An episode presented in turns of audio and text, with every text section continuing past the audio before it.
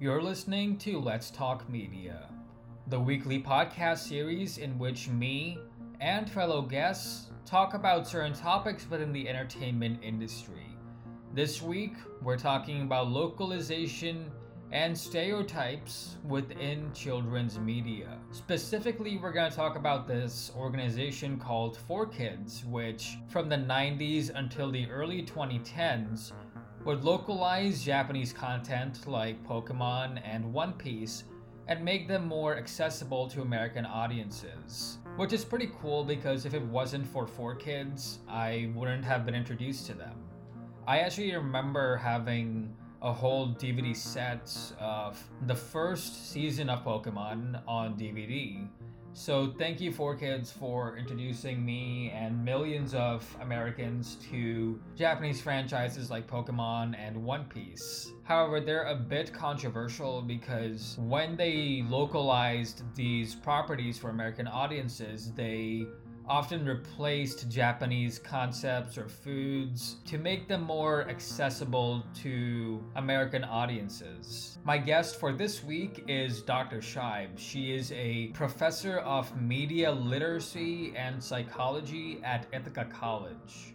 Media literacy is primarily about getting people in the habit of asking questions about the information and ideas that they see, read, and hear, and reflecting on their own biases in their use of the media and their interpretations of media messages and how production choices within the media affects the way they think.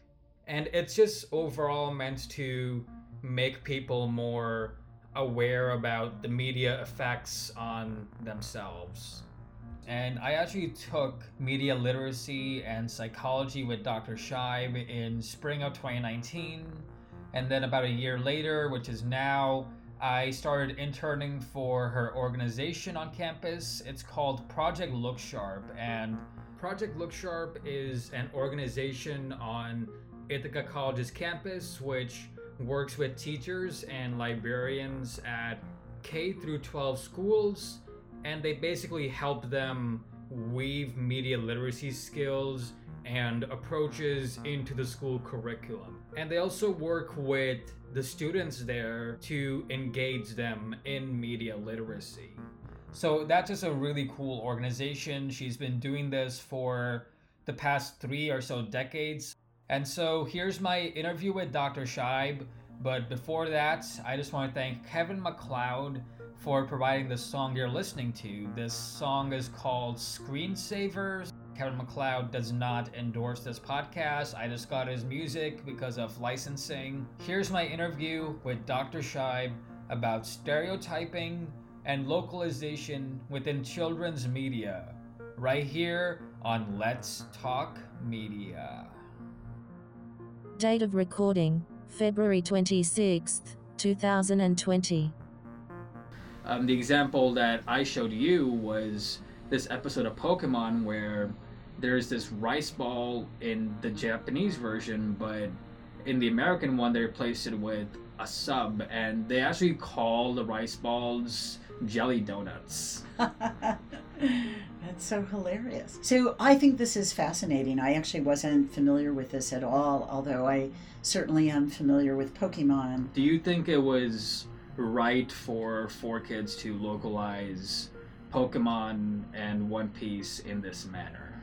So I think in media literacy, one of our questions always is uh, who controls the information and who decides what we see and what we hear and what we read.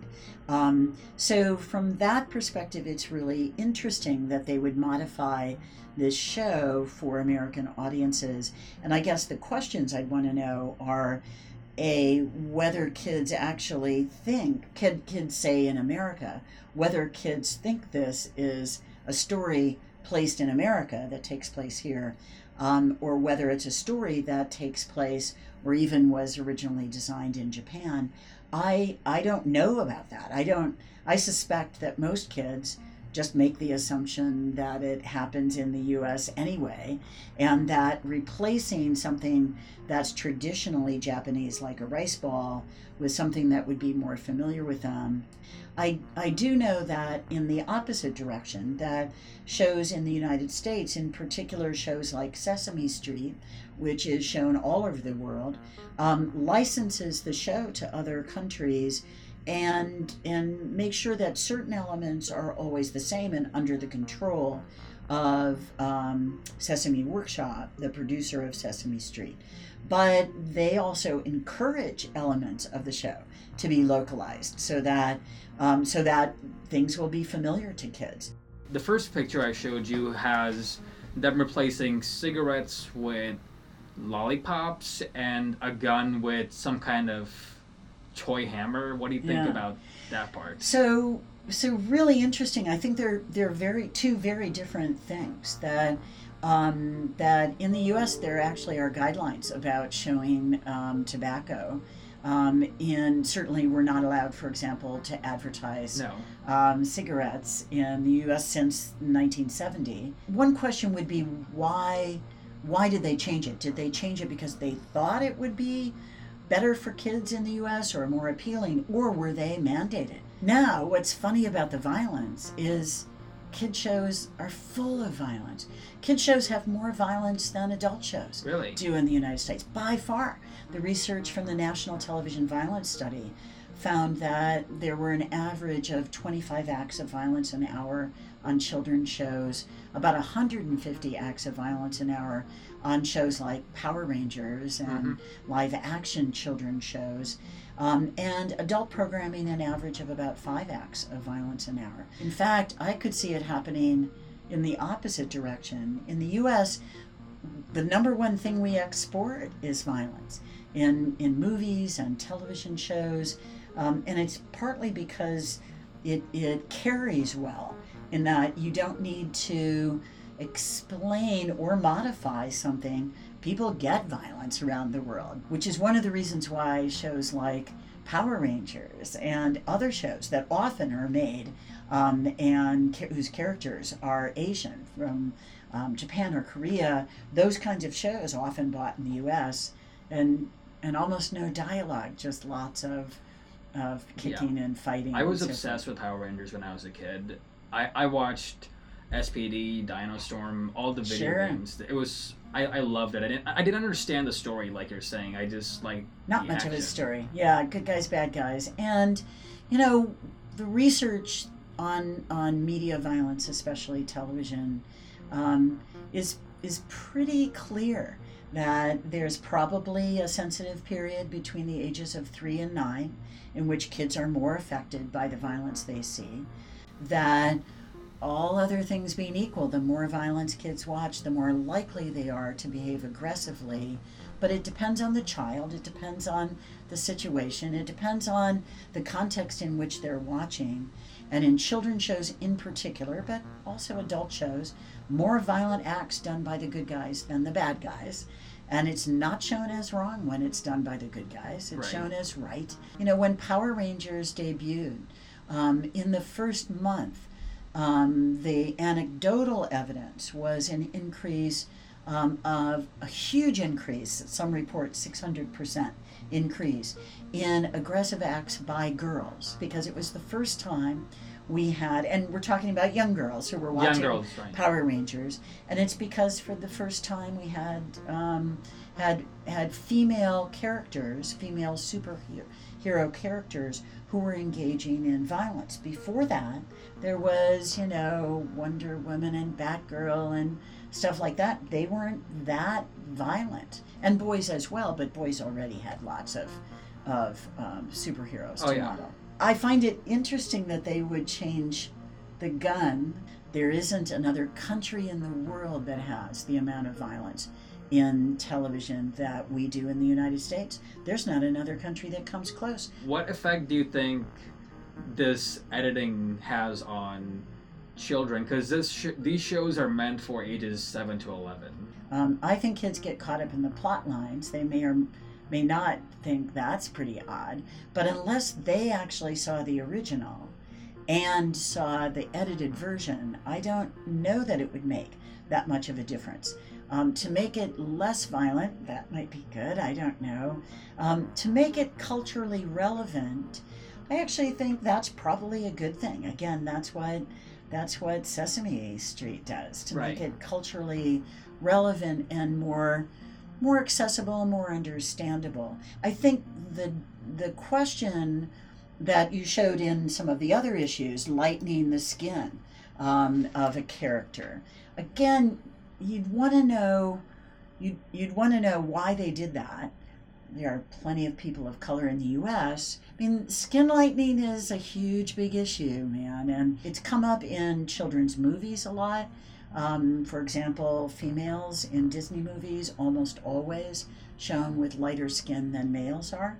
Um, if you think of movies like Aladdin, for example, and Pocahontas, um, you know, Pocahontas and Jasmine, pretty light skin. Down the males, much darker skin. But when I was um, giving presentations in India and in um, Bhutan, um, one of the things that we discovered there was um, was TV commercials for skin lighteners Yeah, for females. I, I've seen them. Wow, you know, um, whether it caused people to or reinforce the idea, don't think it would cause, but reinforce the idea that it's better to have light skin than dark skin.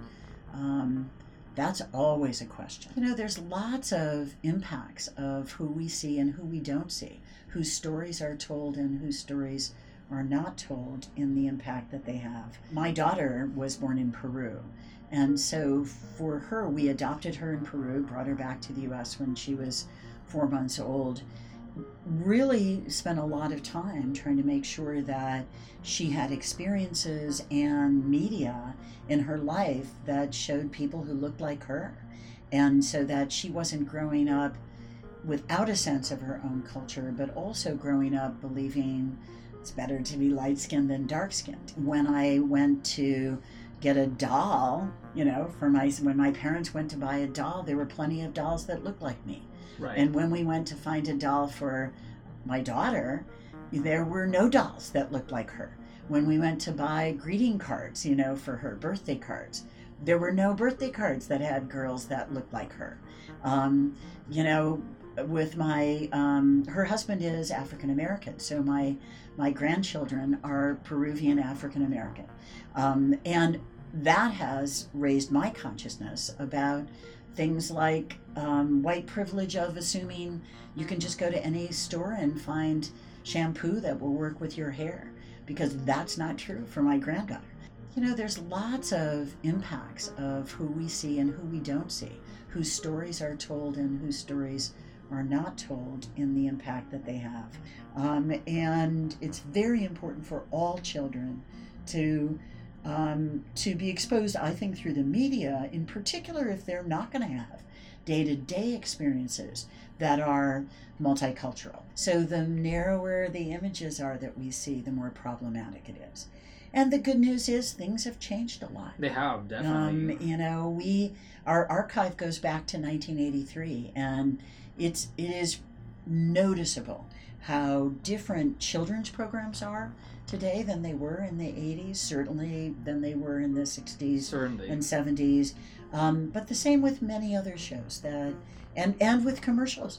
I mean, not just around around skin color and ethnicity, but also um, heterosexuality, you know, and homosexuality, um, and and um, gender identity. That more and more we're getting to see a nice wide range in even some children's shows. You know, it wasn't that long ago that um, that when Cheerios showed a commercial featuring um, an African American man and his wife was white, um, and their daughter, that they got boycotted. Really? Um, but yes, they got boycotted by certain groups and lauded by certain groups, but they got boycotted. Right, and 4Kids was, I mean, the 2000s was what, 20 something Yeah. years ago? So so you'd want to know why they did that, you know, um, and and you know it would be interesting to me if the original was the darker one, Yeah, I mean that that's just Oh. interesting in Japan. I could again see maybe the opposite happening. Yeah, the original was darker actually. It was darker. That's that's just intriguing to me. I don't. You'd want to know why. Why'd they do that? I think because it has a different connotation in America. That's that's my best guess. It's it's certainly the case that in the U.S., I mean, many of my friends around the world comment on on our, you know, in the U.S. where skin color just somehow is a big deal. We've got to start media literacy as soon as we start literacy. That means we can't just wait till we get to high school and college to ask these questions. You know, one of the commercials we're showing is um, for a, a, a toy called Real Bugs. I've never. Um, I actually showed it in your media literacy class at one point. Wait, I, re- a- I remember this from yeah, last year. Yeah, so so it's a it was a toy for boys. We're the target audience. That um, that it's a plastic bug that you you inject with some goo, and then you step on it and you shoot it at girls um, to scare them. And they in the commercial they contrast um, these cool boys who are using this toy. Um, and and stomping on it and squishing and Yeah. shooting shooting it at girls to scare them. Um, and of course, lots of stereotypes, therefore, about girls hmm that girls don't like bugs, that they're easily scared, that they scream when they're scared, etc. And there's one Asian boy in the commercial, And he's the smart one. of course, and there's one boy who's black in the commercial, and he's one of the shooters. Oh my god. Yeah. Do you see this still happening in 2020 today? I would suspect that anytime a show is exported from one country to another country, um, you know, we know that they they dub in voices or um, or change certain things. I suspect, I suspect that they do um, make changes. So there's a bunch of British shows that I really enjoy a lot, and about half of the jokes I don't get actually. I mean, I get that they're funny, but I don't really understand them because they're about about British products and British celebrities and I just don't get them. On the other hand, I would be appalled if they replaced, you know, changed the context to be American products, I think. Um, because it's a show that takes place in the UK and and I think that would that would not work. Um, but I understand why people would do it because it would make it, especially for children, it would make it a Right. little easier. All right, thank you, Dr. Scheib. You are most welcome.